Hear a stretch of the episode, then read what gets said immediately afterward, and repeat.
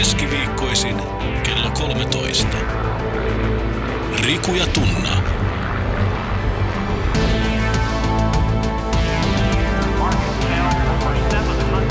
Doc Ventures.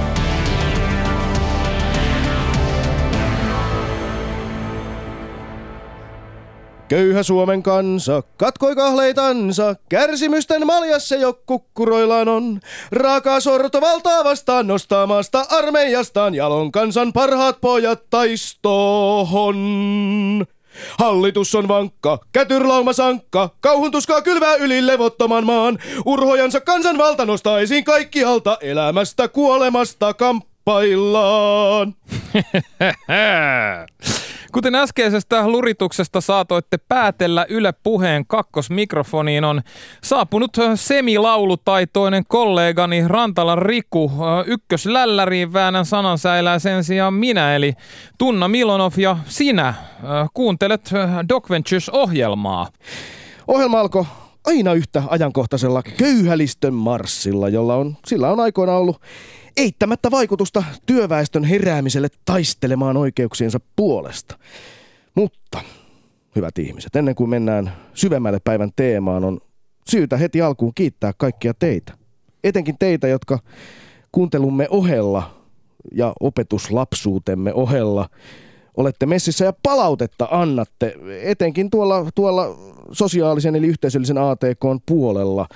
On erittäin mahtavaa bamista ja pohdiskella joka viikko täällä päässä, kun näkee, että homma herättää kuulijoidenkin kehissä erittäin hyviä keskusteluja.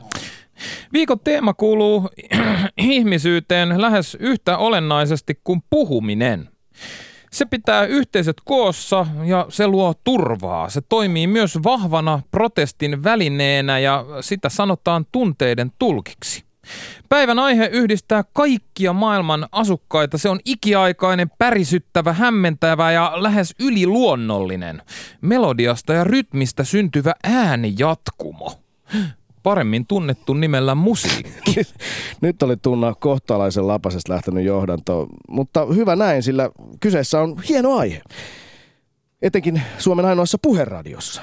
Meidän tarkoitus ei kuitenkaan tänään ole kelailla erilaisia musagenreja tai insailla pop-toimittajatyyliin jollain harvinaisilla, hyvin rareilla le- levykokoelmeilla, vaan tota, yrittää tunkeutua tähän ihmeelliseen ilmiön sisään ja palata sen juurille ja ennen kaikkea pohtia, mitä ihmettä se musiikki oikeastaan on.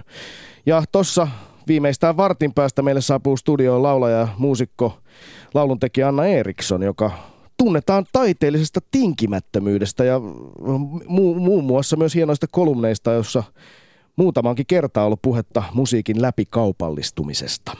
Niin, myös tätä aihetta sivuaa Doc Venturesin tämän illan elokuva Searching for Sugar Man. Siis todella, todella hieno leffa, joka kertoo käsittämättömän ja lähes uskomattoman tarinan musiikin voimasta ja siitä, mitä se voi saada aikaan. Uh, leffa meidän kanssa saapuu illalla tsekkaamaan, uh, jumittamaan uh, mancaviimme muusikko ja räppäri Paleface, joka jää sitten dokkarin jälkeen tietenkin bamisemaan meidän kanssa tästä yhdestä ihmiskunnan hienoimmasta taiteenlajista. Ja hei, kertokaa hyvät kuulijat myös nyt, mitä musa teille merkitsee. Huultolaatikko laulamaan, se laulaa jo hienosti. Nimerkki Artsi H osoitteessa yle piste fi kautta puhe. Shoutboxissa huomauttaa, että Bob Marlin Small Axe kertoo justin Babylonin levyyhtiöistä. Tämäkin biisi voidaan kuunnella vaikkapa tämän, tämän lähetyksen jälkeen, sillä Yle Puheessa me emme musiikkia nyt kuuntele. Samoin osallistukaa viikon aktivismiin Facebookissa yle piste fi kautta Doc Ventures. Sieltä löytyy kaikki tarvittavat hashtagit ja Twitterkin täällä on seurannassa. Hashtagit tietenkin Doc Ventures. Niin. Mutta mitä mu- musiikki todella on ja mistä se on syntynyt? Mitä, mitä ihmettä se on?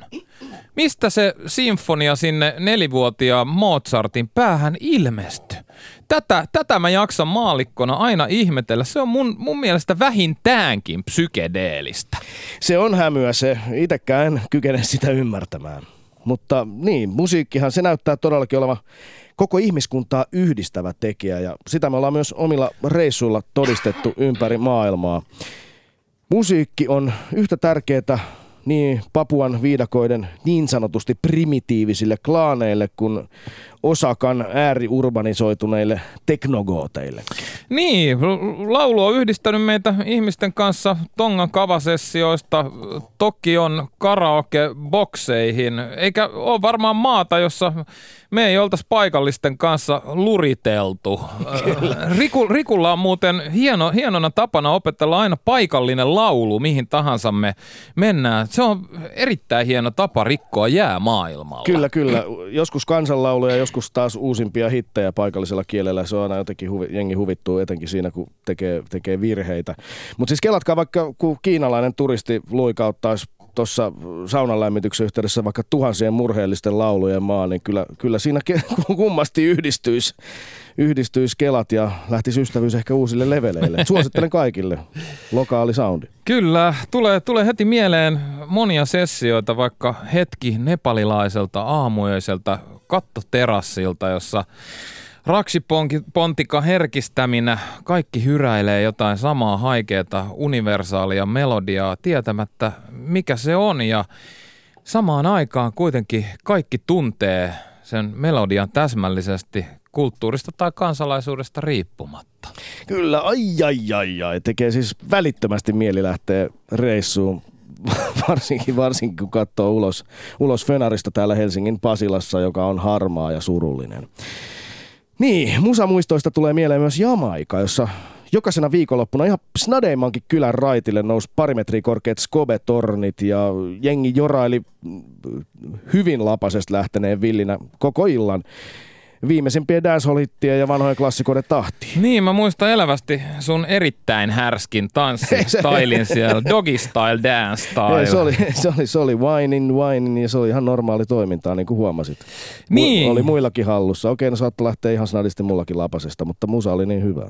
No se oli, sitä se kyllä oli. Se, sekin ollaan äh, reissulla pantu merkille, että vaikka ihmisellä ei ole mitään omaisuutta, sillä on kuitenkin musiikki turvanaan. Me, me ollaan laulettu filippiiniläisellä hautausmaalla siellä asuvien kodittomien kanssa ja kuultu kambodsalaisella kaatopaikalla, kuinka ihmiset hyräilee toivon lauluja ja turvan säveliä selvitäkseen sen hetken helvetistä seuraavaan päivään.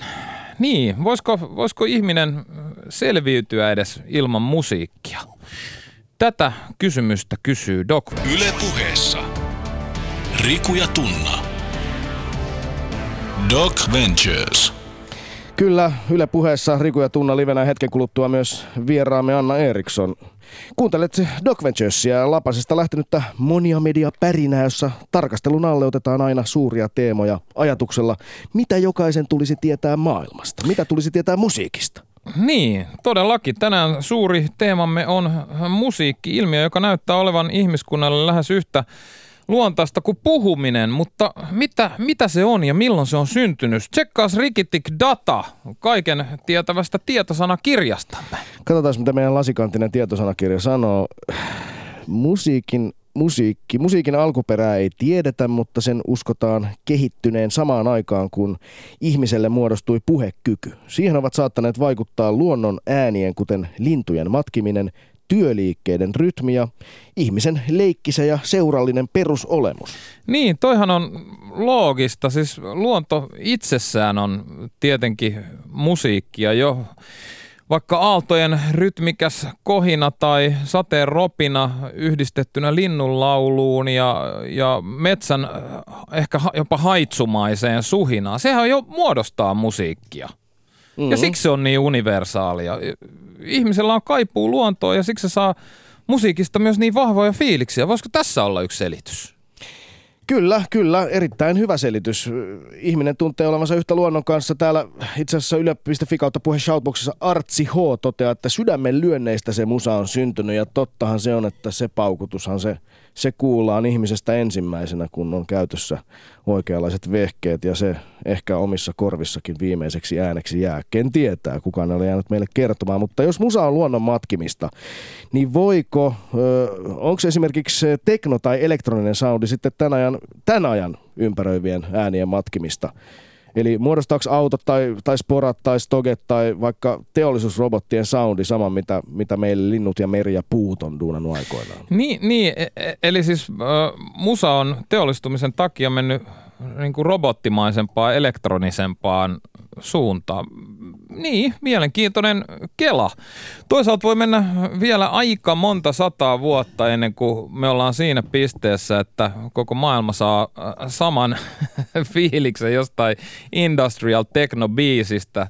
Mutta päräyttävää on, on, on tosiaan se, että joistain melodioista lähes kaikki saa saman tunteen kulttuurista riippumatta.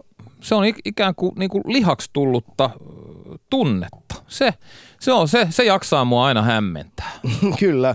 Itse asiassa, kuin olisi ajatukseni lukenut nimimerkki Ken Shoutbox toteaa, että muistakaa pojat, että äänihavainto syntyy vasta mielessä. Ääni sinänsä on vain ilman painetta, ilman värähtelyä. Mieli vasta muuttaa sen ääneksi. Näin. Just, just mä luin jostain, että musiikin kuuntelu aktivoi aivojen mielihyvämekanismeja. Tämä on siis todennettu ihan aivokuvauksella.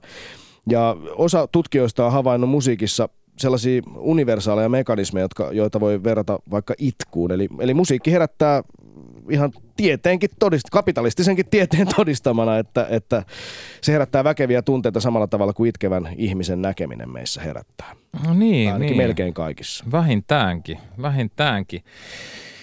Mun mielestä on myös käsittämätöntä, että musiikilla voidaan rakentaa kokonainen maailma kuulijan eteen ja, ja, ja siis niinku pelkällä instrumentaalisella musalla voidaan siis kertoa tarinoita. Ihminen ymmärtää musiikin kieltä. Se, se on ihan fucking pärisyttävää, jos joku. Totta, ja ennen nuottien keksimistähän nuo tarinat kulki pitkään pelkästään oraalisena perimätietona ja nahkakantinen tietosanakirjamme väittää myös, että nuotit alkoi syntyä vasta kahdeksansataaluvulla niin sanottujen neumien muodossa. Eli niihin merkityt sävelet oli tämän kirjan mukaan kuitenkin vain suuntaa antavia. Ja vasta vuonna yhdeksänsataayhdeksänkymmentäviisi hebo nimeltä Guido Arezzolainen mullisti nuottikirjoituksen käyttämällä neliviivasta nuottiviivastoa ja silloin musiikkia pystyttiin alkaa ottaa talteen ja säveltää paperille. Eli aika lyhyt on kirjoituksen historia, kun puhutaan musiikin tallentamisesta paprulla. Niin, niin kelaan mikä keksintö. Sehän on verrattavissa kirjoitustaidon keksimiseen. Periaatteessa yksinkertainen, mutta samalla ihan käsittämätön keksintö. Mulle musan tekemistä Äh, ymmärtämättömälle maallikalle musa näyttäytyy melkein niin kuin yli, yliluonnollisena. Se on, se on ainakin mulle lähempänä tunteita kuin mikään muu taiteen laji. Ja välillä tuntuu jopa siltä, että musiikki on sitä energiaa, jota me ollaan.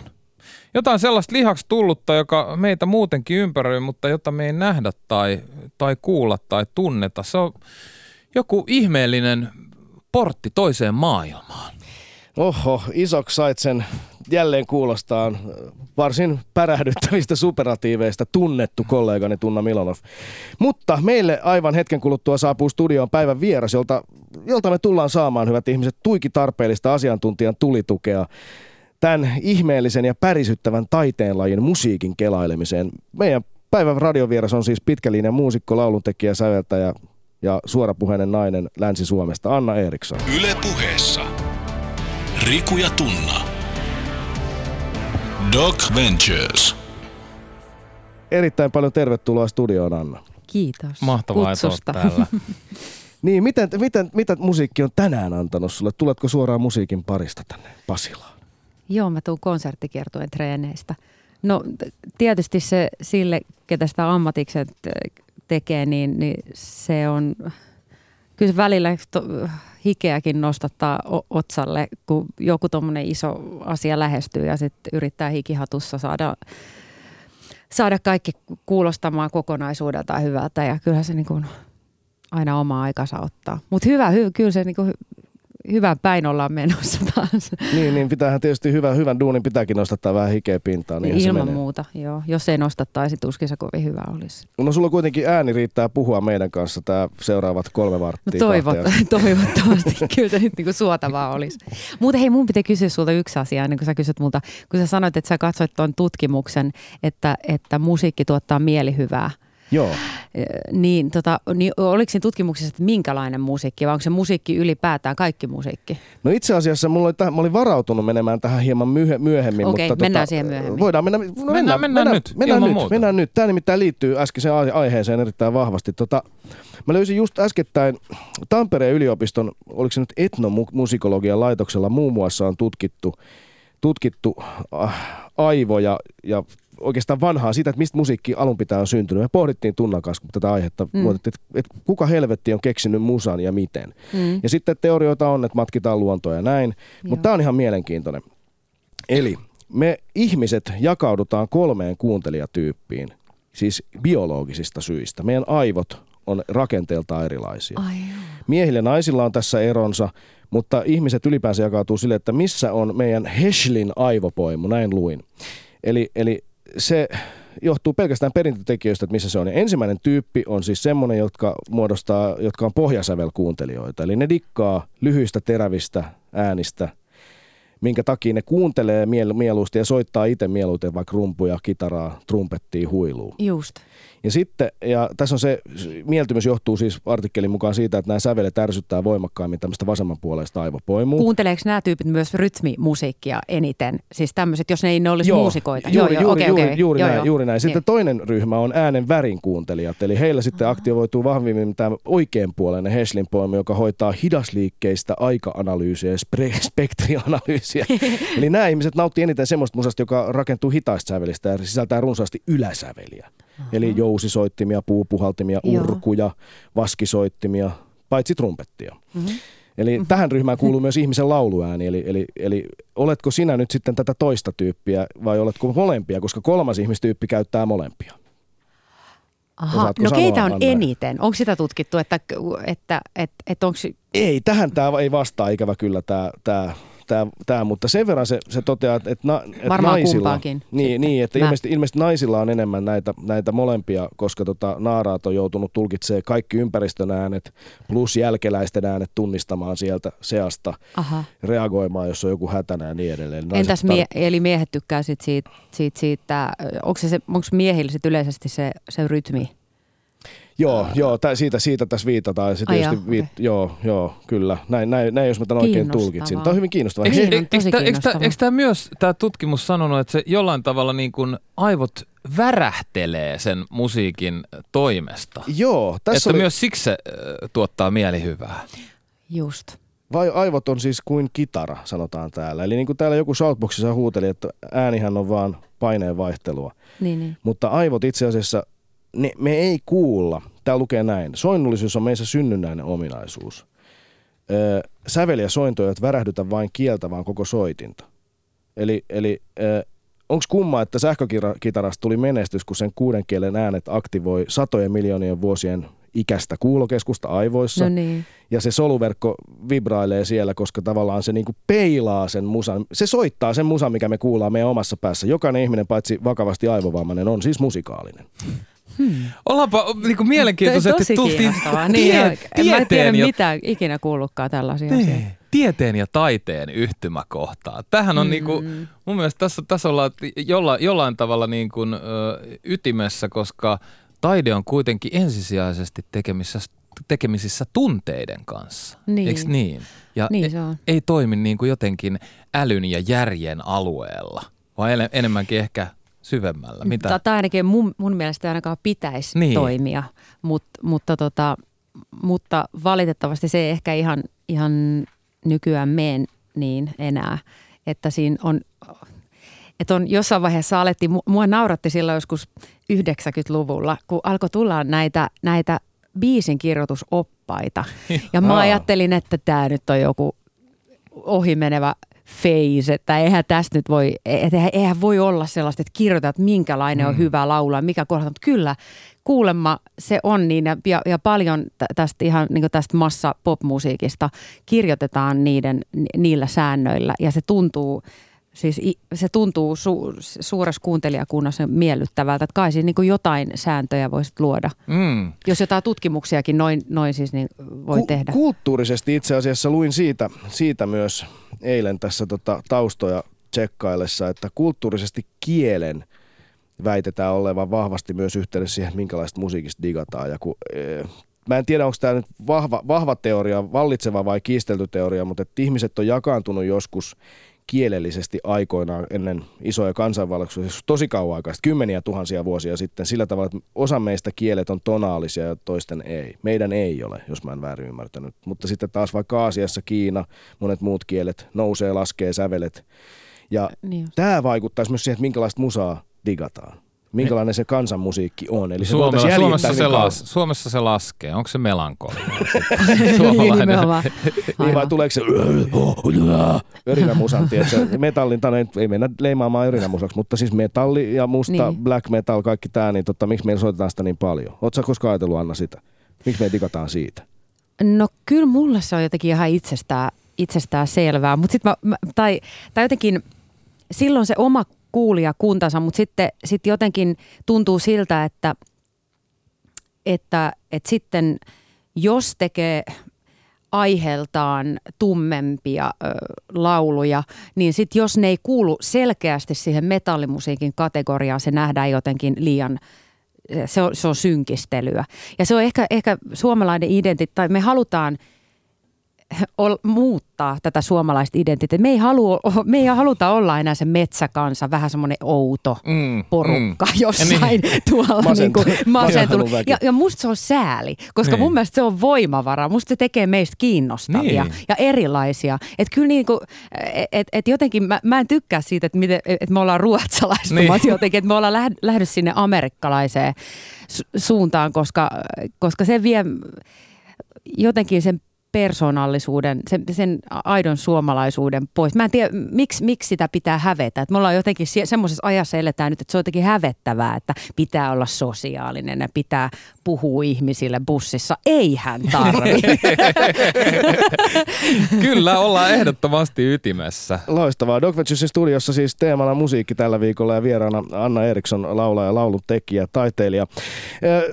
Puhuttiin äsken kielestä ja siitä, miten se todennäköisesti vaikuttaa myös valmiin hallitsevaa musiikkifiilistelyä ja pohdittiin myös suomalaisten konsonanttien ja vokaalien rytmityksen yhteydestä black metalliin, mutta miten Anna, sulla itselläsi on taustalla varsin voimakas maailman näkeminen. Oot asunut lapsuudessa vuositolkulla ulkomailla eri maanosissa, Afrikassa, Arabian niemimaalla, eikö näin, ja Intiassakin. Mm, tota, millä tavalla, pakko kysyä, että millä tavalla, muistatko musiikista silloin mitään? Miten, tekikö se vaikutusta silloin? Niin tarkoitetaan aina paikallisesta musiikista. Paikallisesta musiikista siitä. Mm. Tietysti lapsena ei eletä nyt siellä kuitenkaan, lähetä, en, lähetä niin. niin vahvasti kuitenkaan tietenkään ulos. Mutta. Ei, ei, ei niin, se on ihan totta.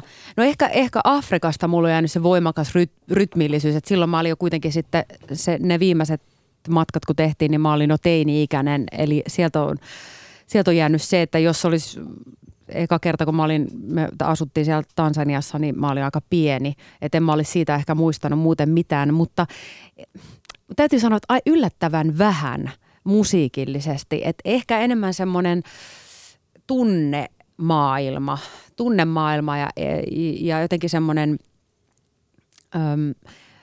semmoiset visuaaliset kuvat on, on jääneet enemmän kuin musiikki. Tätä on kysytty multa ennenkin monta kertaa, että onko se, on, onko se vaikuttanut musiikkiin. Ei sitä kyllä mun musiikissa, ainakaan mun teke- kirjoittamassa musiikissa kyllä millään tavalla ku- kuulu mitkään tämmöiset etniset värit tai sävyt. Niin, eipä, eipä näin varmaan, varmaan itse asiassa kellään mieleen tulisikaan yhdistää. Lähinnä ajattelin sitä tekemisen tapaa tai muuta, että onko se sitten jollain tavalla enemmän läsnä. Tietysti kun olet ammattilainen muusikko, niin se on joka tapauksessa läsnä sun elämässä, mutta muualla maailmassahan musa on paljon enemmän läsnä kuin täällä.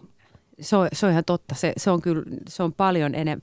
Niin, niin semmoisella aidolla, oikealla tavalla se on, se on läsnä jotenkin erottamaton osa.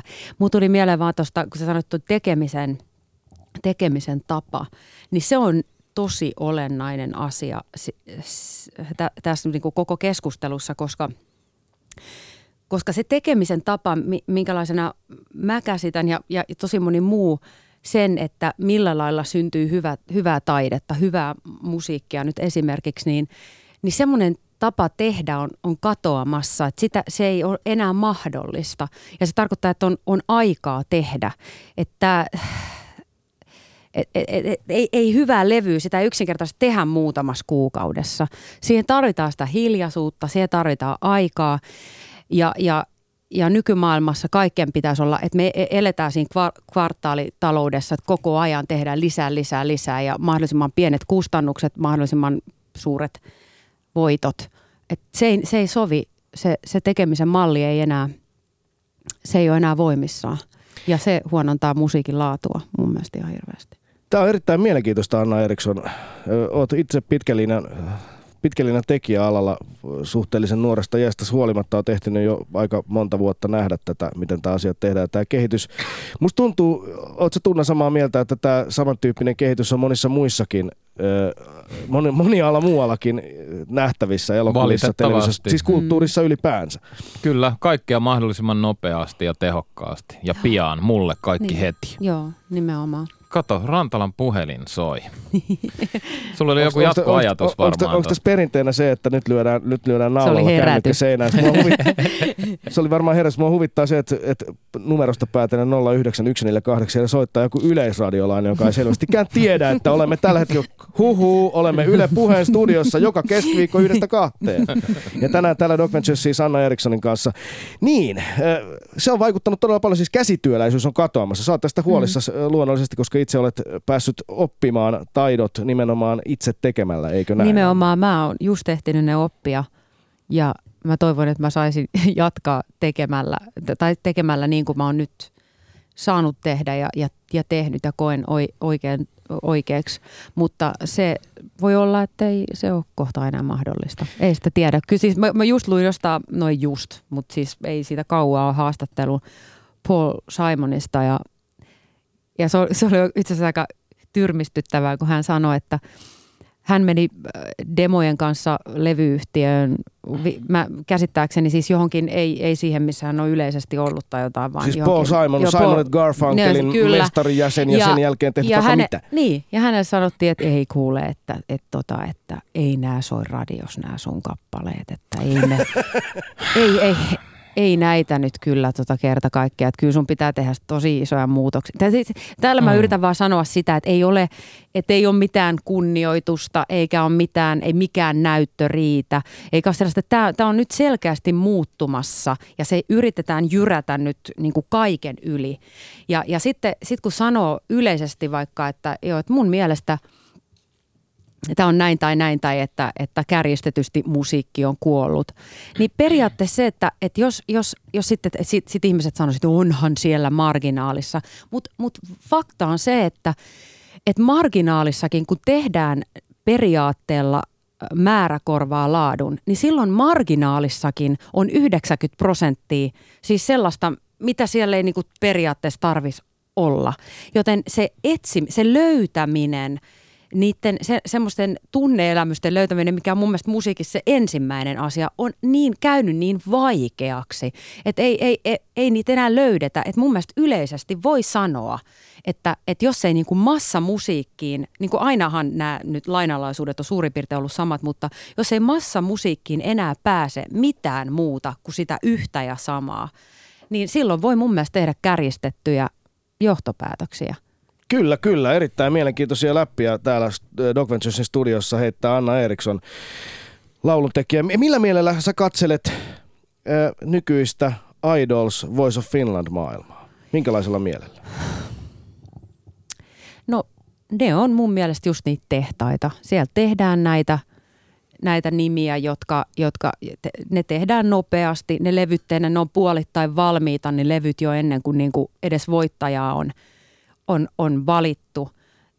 En, en mä voi siitä mitään positiivista sanoa, paitsi sen tietysti, että totta kai sieltä nyt tulee voi, ja voi tulla hyviä laulajia ja muuta, mutta mut, mut, mut se kuitenkin kokonaisuutena se on ongelma, koska siitä tulee sellainen illuusio, että, että, että että tämä työ on, on tollasta tai että, että musiikin tekeminen pitäisi olla noin helppoa tai, tai että kaikkien pitäisi tehdä niin. Että mä, en, mä en tykkää tästä tämmöisestä, äh, tämmöisestä kansan meiningistä siinä mielessä, että, että, että, että laulajienkin pitää nykyään olla semmoisia, että hei mä pystyisin tohon karaokessa. Että et siinä mm. tulee semmoinen, niin kuin, että, että, että, että, että sata tärkeää asiaa jätetään niin, pois. Niin, niin jotenkin musta must ennen oli, miten mä sen nyt sanoisin niin, että, että siinä olisi joku järki, että mun mielestä vaan on, on liikaa tota samaa, joka perustuu tuohon tietyllä tavalla samaan formaattiin. Ja jos ei sovi siihen formaattiin tai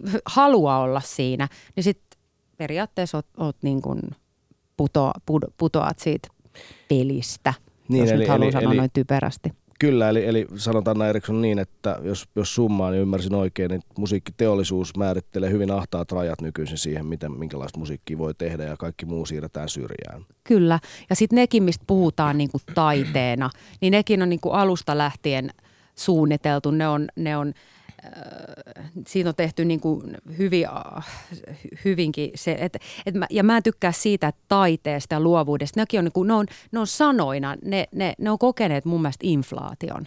Et, et ei, se, se, mitä yritetään esimerkiksi pop-maailmassa puhua taiteeksi, on kyllä mun mielestä monissa tapauksissa niin kuin kaukana siitä. Että siinä mennään just näiden tietynlaisten kaavojen mukaan kuitenkin. Että et, et, et et toi maailma on niin kuin ottanut... ottanut tämmöisiä fraaseja itselleen ja sitä kautta luo uskottavuutta semmoisille esimerkiksi artisteille, jotka ei mun mielestä ansaitse sitä. Niin, se on laskelmoitu rahan niin. tekemistä ja niin. laskelmoitu rahan tekeminen on aika kaukana taiteesta, ainakin mun taidekäsitysten mukaisesti. Nimenomaan. Niin, mutta toisaalta sitten maailmahan on muuttunut tällaiseksi jo. Mitä tekisit... Voitko Anna arvella, että mitä tekisit itse nyt, jos olisit ö, aikanaan, aikanaan lähdit alle kaksikymppisenä mm. kykykilpailuun, silloin Joo. Kiitorata-nimiseen. Toki maailma oli silloin ihan toinen, siinä ei ollut lainkaan kysymys vastaavanlaisesta tuotteistuksesta no kuin ei. tässä. No. Mutta mitä voisit tehdä nyt, jos olisit seitsemäntoistavuotias ö, tyttö Ihoden kylästä ja sä haluisit päästä esille, saada sun ö, palavan halun luoda jotain niin toteutettua, niin olisitko kuitenkin jonottamassa Idolsiin? Mitä luulet? Hyvä kysymys. Mulla on vaikea vastata tuohon siinä mielessä, että mä en ollut siinä, että mä en, mä en tehnyt omaa musiikkia silloin, kun mä aloitin. Jos mä olisin seitsemäntoista nyt ja tekisin omaa musiikkia, en missään tapauksessa menisi Idolsiin. Etkä tai siis mä toivoisin, että mulla olisi sen verran. En, en, enkä suosittele. Mutta mä en tiedä sitten, että et, et, et jos mä vaan haluaisin laulaa äh, jotakin ja, ja mulla ei olisi mitään väliä, mitä se olisi. Ja, ja mulla olisi ihan ok, että mulle sanottaisiin, että sä laulat tota. Niin en, en, en mä tiedä. Mutta, mutta en, en, en, se on niin vaikea sanoa tällä tiedolla, mikä nyt on, niin... niin että eihän mä nyt ketään arvostele seitsemäntoistavuotiaasta, joka sinne menehän mä voin niin tehdä. Niin M- mutta, mutta mä voin arvostella sitä porukkaa, joka, joka siitä seitsemäntoistavuotiaasta niin kun tekee, tekee tähden. Repii niin. kaiken hyödyn niin. irti. Niin, myös menestyneille, pitkän uran tehneille taiteilijoille ja viihdetaiteilijoille on tarjottu mahdollisuuksia menestyä T V-ohjelman formaatin kautta mm. viime vuosina. Itkeminen on tullut televisioon ja, niin. ja siellä on Vain elämää, joka on Suomen myydyintä musiikkia tällä hetkellä, siis toisten artistien tulkinnat toisesta. Mm. En lähde nyt pyytämään analyysiä ja haukkumaan ketään, Anna Eriksson, mutta, Kiitos. mutta tota noin, niin, niin, kieltämättä mietin, että lähtisitkö, jos en, joutuisit miettimään. Että... En, mä en lähtisi, mutta mä, mä niin kuin sanoin, että et, et mä en si, siinä mielessä halua... arvostella kollegoita, että, että jokainen, joka niin kuin tässä, tällä alalla ylipäätään niin kuin itsensä elättää ja, ja pärjää äh, vuodesta toiseen, niin se on ihan jo suoritus sinällään, mutta, mutta tota,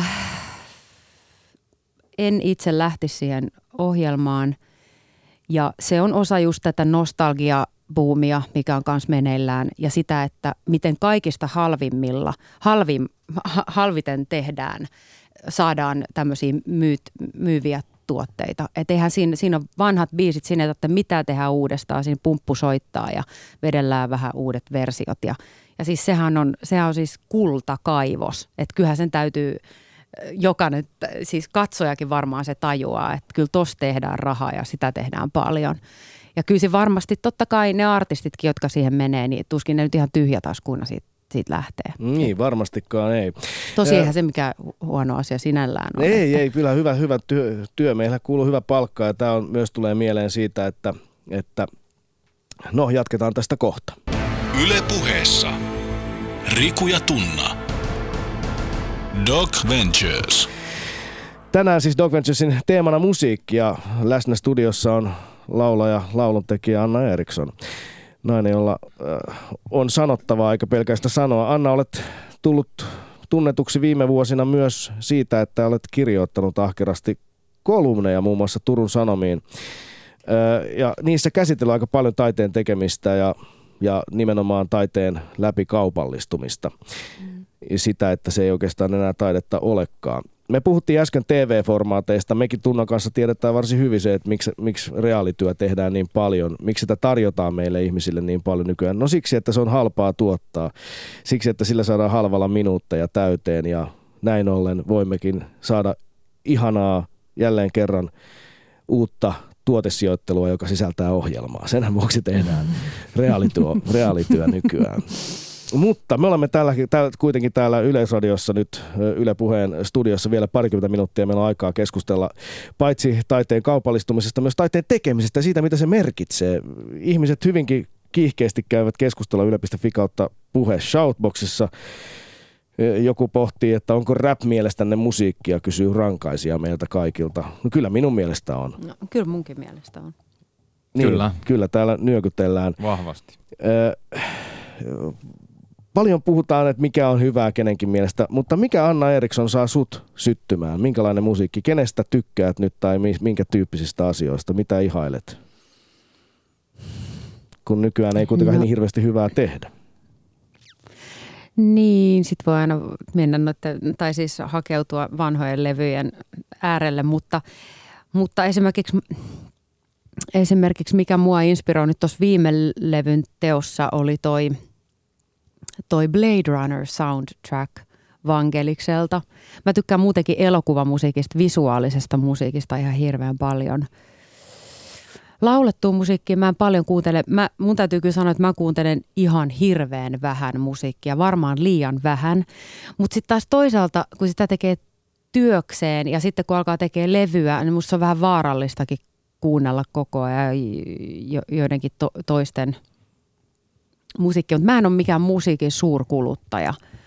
Että varmaan ajatellen sitä, että mä oon muusikko, niin kuuntelen tosi vähän musiikkia. Mun, mun, mun täytyy kysyä, kun mä, mä ihmettelen aina sitä, mä, mä, mä en ole hirveän musikaalinen, mä dikkaan musiikista ja mun mielestä se on niin kuin Äh, lähes jumalallista. Mä en ymmärrä, mistä se tulee. Mis, tuleeko joku, niin kun, että heräätkö joku, joka, joku aamu siihen, että sun päässä on vaan uusi biisi? En herää. Mistä, mä en se, tiedä. Mistä, se, niin kun, mä en, mistä se tulee? Mä en tiedä. Mä, mun täytyy sanoa, että mä en tiedä yhtään sen paremmin. Sen mä vaan tiedän, että se tolla tavalla se ei tule. Niin. Et, et, et siis, et, että...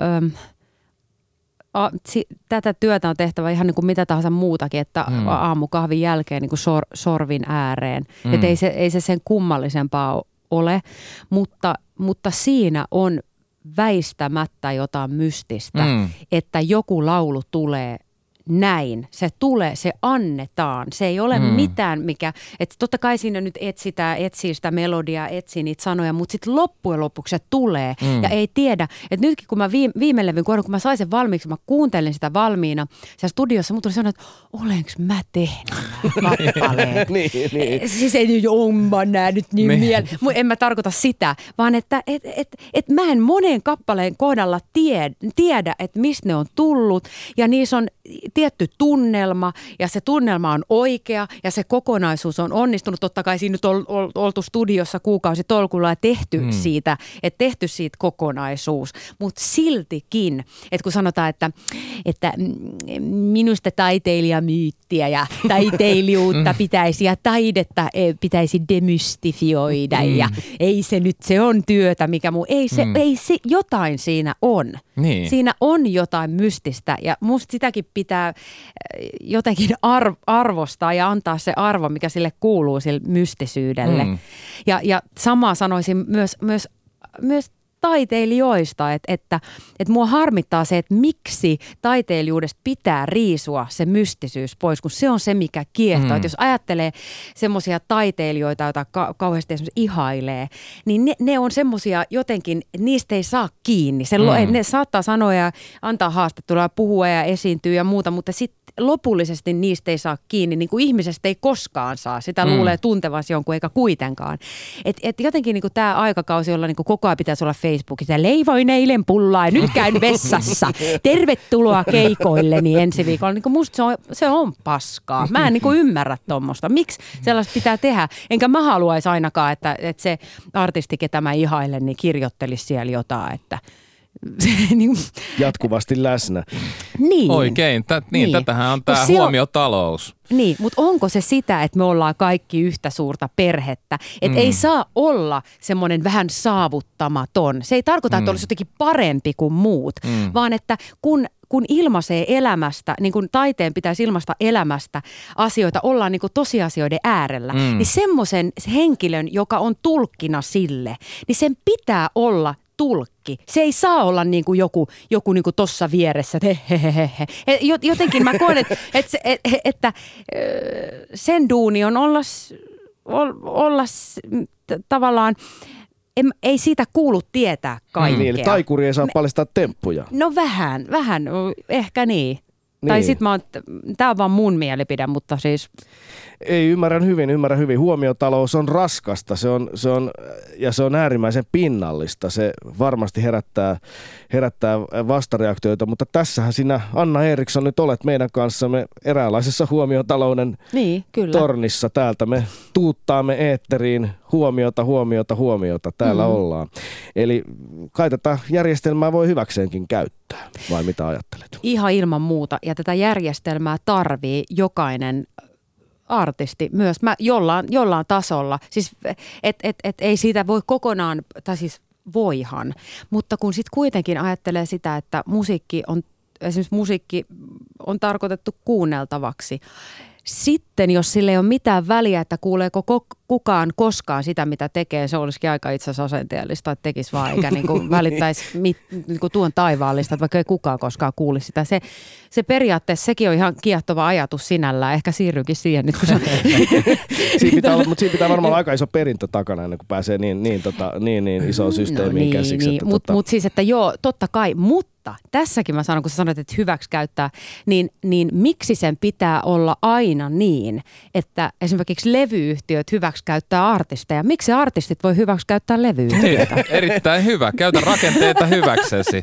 Nimenomaan. Kun Michael Moorilta äh, kerran äh, kysyttiin, että mitäs, mitä sä kritisoit täällä, täällä tota, yltiökaupallisuutta ja teet kuitenkin duunia noille isoille studioille, niin se sanoi, että et, et, kuule, noi markkinavoimat on valmiita äh, kutomaan vaikka oman hirttoköytensä maksimaalisen voiton tavoittelun mm. ä, tiimoilta.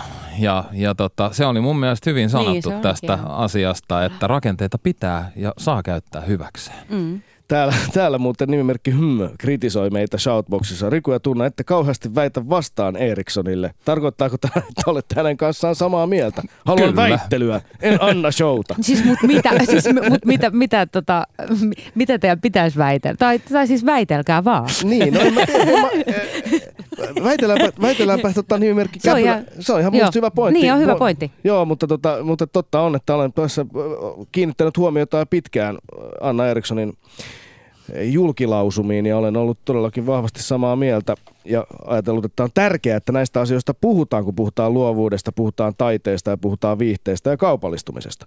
Mutta nimimerkki Käpylän sosiaalipsykologia, hän huomauttaa, että tutkija Haslam kysyi, että kirjoittaisiko Mozart sinfonioita nykypäivänä ja kommentoi, että se olisi epätodennäköistä ilman hyvin rahoitettua ja julkisesti arvostettua muusikkojen ryhmää, joka kasvattaisi ja rohkaisisi häntä.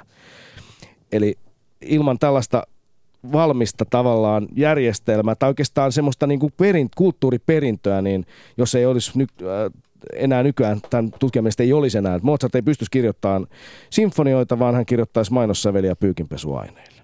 Eli tämä sy- samasta asiasta puhui kuin aina sinä, sinäkin, eli siitä, mm. että, että systeemi on... Öh, ahmaissut. Niin, se on, viety, se on viety väärille tolille, mutta mistä se johtuu? Mm. Sitä, sitä, sitä, sitä varmasti pohditaan no. myös illalla, kun nähdään Searching for Sugar Man -elokuva. Doc Venturesin illan dokkari. Hei, täällä tota, meillä on linjoilla meidän poliittinen kirjeenvaihtaja tohtori Lahdenmäki, joka päivystää Rytmis, ravintola Rytmissä. Haloo, tohtori, kuuluuko? Kyllä kuuluu. Täällä Rytmin keskipöydässä ollaan erilaisista vaikeuksista huolimatta. Olette selvinnyt eteläranni, etelärannikolta, siis Viron, Viron ylitse, Suomenlahden ylitse tänne Suomeen vai mitä? Ky- kyllä tosin siis joudun vetoamaan kuvitteellisen Tuklaseuran jäsenyyteen ja lojereini Aivar Pilveen, mutta tota, tämän jälkeen molempien maiden viranomaiset oli muuten, siis en ole ikinä nähnyt niin paljon jäisiä yhtä niin kuin samalla hetkellä, kun tota, oli, oli tota tullessani hetki sitten satamaan, mutta tosiaan viranomaisyhteistyöllä tämäkin lähetys mahdollistuu. No kiitoksia, kiitoksia. Selge, selge. Eli tohtori, minkälainen homma tänään? Kävikin niin, että tämä teidän tämänpäiväinen teemanne musiikki on myös poliittisesti niin kuin aina ajankohtainen, mutta tällä haavaa myös ö, valtakunnan poliittisesti sikäli, että Hesari kertoi tuossa eilen, että melkein kaikissa Suomen kunnissa, paitsi Helsingissä, on päiväkodissa mahdollista panna skidin myös muskariin, eli musiikkileikkikouluun, mutta Helsingissä se ei ole mahdollista, ja, ja tota, tätä käsiteltiin Hesarissa. Niin, tässä jutussa kämistiin siis siitä, että, että se ei ole stadissa mahdollista, ja nyt kysytäänkin, että miksi tämä on näin?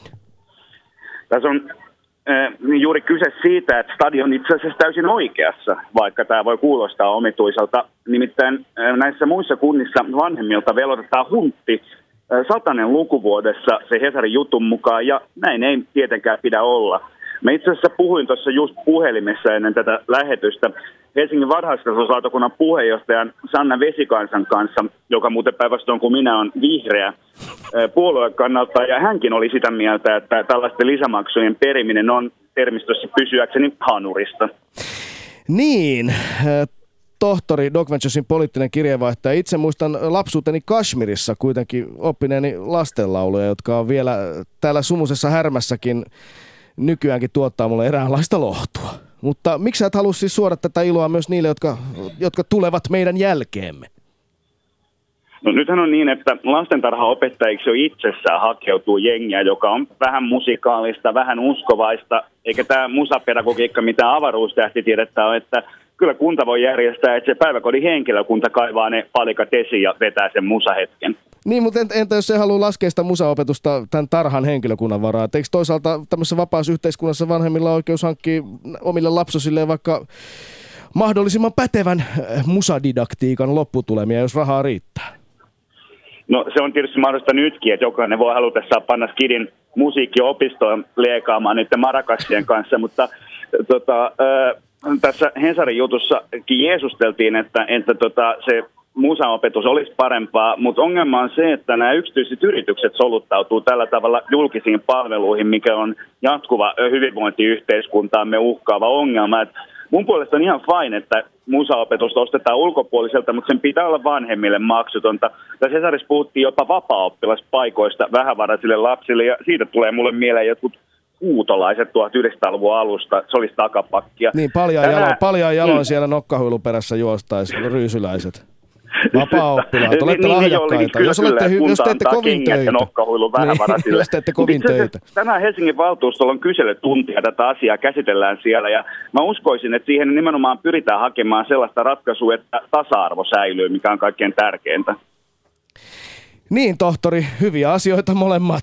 Mutta mites, mites tohtori, tämän tiukan musiikkipoliittisen purskauksen jälkeen, miten iltapäivä, iltapäivän puolelle kääntynyt ravintolapäivän vietto jatkuu siellä Helsingin Hakaniemessä? No siis jos olosuhteet oli siellä toiset, tilaisin tietysti itselleni kannullisen gimlettiä, mutta itse asiassa mulle juuri tuotettiin eteeni Vice-lehden artikkeli, joka käsittelee homoseksuaaleja, aarialaisia, kansallissosialisteja Venäjällä, ja paneudun nyt tähän aatteeseen. Mielenkiintoisia lukuhetkiä, kiitos tohtori.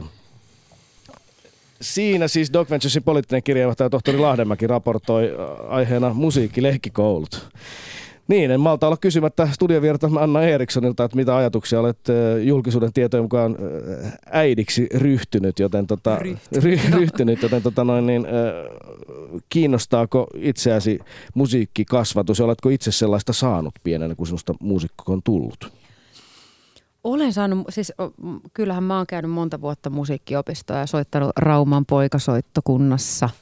Klarinettia. Onkohan nimi on ehditty modernisoida siellä? Ei vieläkään. Joo, siis, onko mulla siitä nyt sit mitään erityistä mielipidettä? Ei ehkä. Niin, tohtori, tohtori huomautti, että tasa-arvo, tasa-arvon äh, puute uhkaa aina kun julkiseen palveluun liitetään yksityisiä ostoja ja niistä pitää erikseen maksaa niiden, joilla on varaa. Mutta musiikki itsessään, sehän on aika halpa harrastus käsittääkseni, vai olenko väärässä? Ainakin laulaminen. Ainakin laulaminen, se on ilmaista. Sitä ei ota köyhältä kukaan pois. Mietitään nimenomaan Mad Venturesinkin vanhoja reissuja, niin... niin ö, aika vaikuttavaa on se, kun näkee, miten musiikki voi tuoda lohtua arkeen, jokapäiväiseen arkeen, etenkin kehitysmaissa, etenkin köyhissä, köyhissä mestoissa, köyhille ihmisille. Se on läsnä ehkä paljon enemmän kuin mitä meillä. Mitä, mitä, onko, onko, meidän, onko meidän musiikki kaupallistettu niin paljon, että, että sitä oikeastaan kuulee enää laisinkaan? Omaksi ilokseen laulamista, sitä me emme Suomessa kuule, emme. Kuulemmeko, Anna Eriksson? Kai me nyt toivottavasti kuullaan. Eikö me nyt kuulla omaksi ilokseen? Mutta, mutta siltikin sä oot kyllä tossa oikeassa, että, että ehkä, ehkä nykymusiikki ei ole sillä tarkoituskaan kuunnella. Että se ei ole se ensisijainen, tai se massamusiikki, niin se, sen, ehkä se kuuntelu ei ole siinä se prioriteetti number one. Ehkä se on enemmän se, että sen kanssa pystytään myymään asioita. Se toimii ikään kuin semmoisen taustamusiikkina, semmoisen viihdykkeenä. Eli musakkina. Musakkina, niin. Niin, tämä on aika pelottava kehitys, niin, kehitys kun ajatellaan.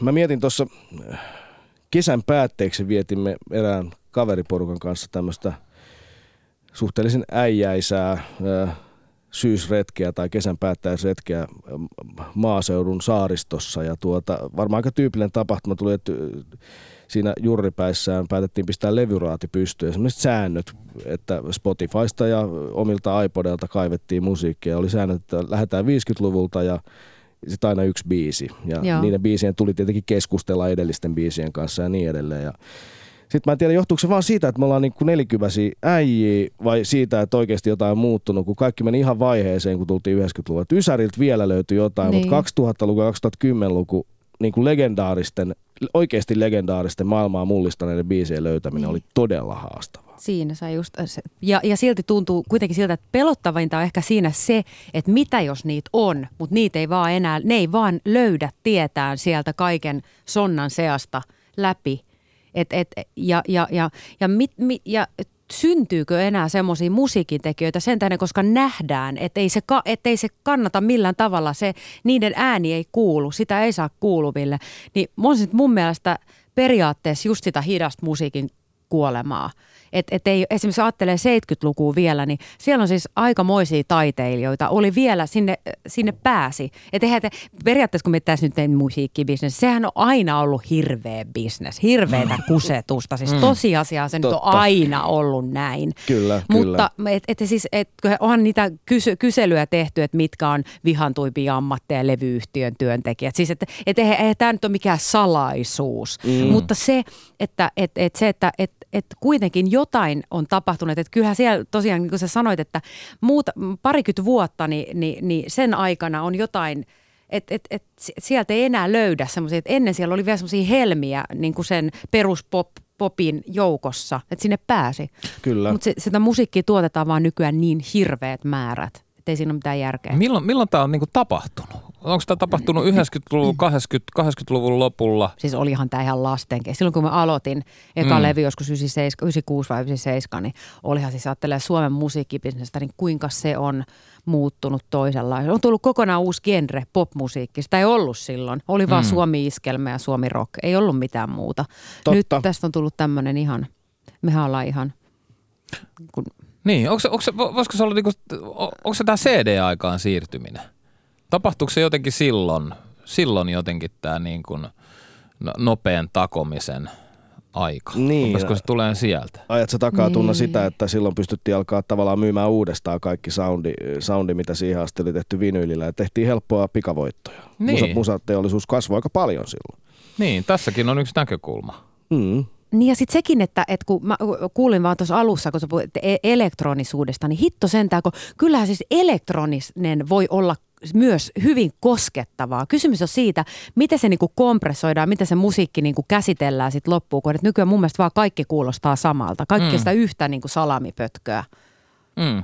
Se on, se on erittäin kuumottava kehitys. Ei ole sävyjä, ei mm. ole sävyjä, mutta nehän just ne, ne, ne niinku tunteet mm. herättää, ne sävyt, mm. ja äänen nää... sävy. Nykyään laulukin kuulostaa semmoiselta niinku megaaniselta, niin kuin joku robotti laulaisi. Niin. Eli älyllisen kaavan niin. kautta tehtyä äh, taidetta, joka ei ole taidetta, koska mitään taidetta ei pysty tekemään älyllisen kaavan kautta. Niin. Eikö niin? Just näin. Silloin se on, mitä se on? Mikä on taiteen vasta- vastakohta? Onko se viihde?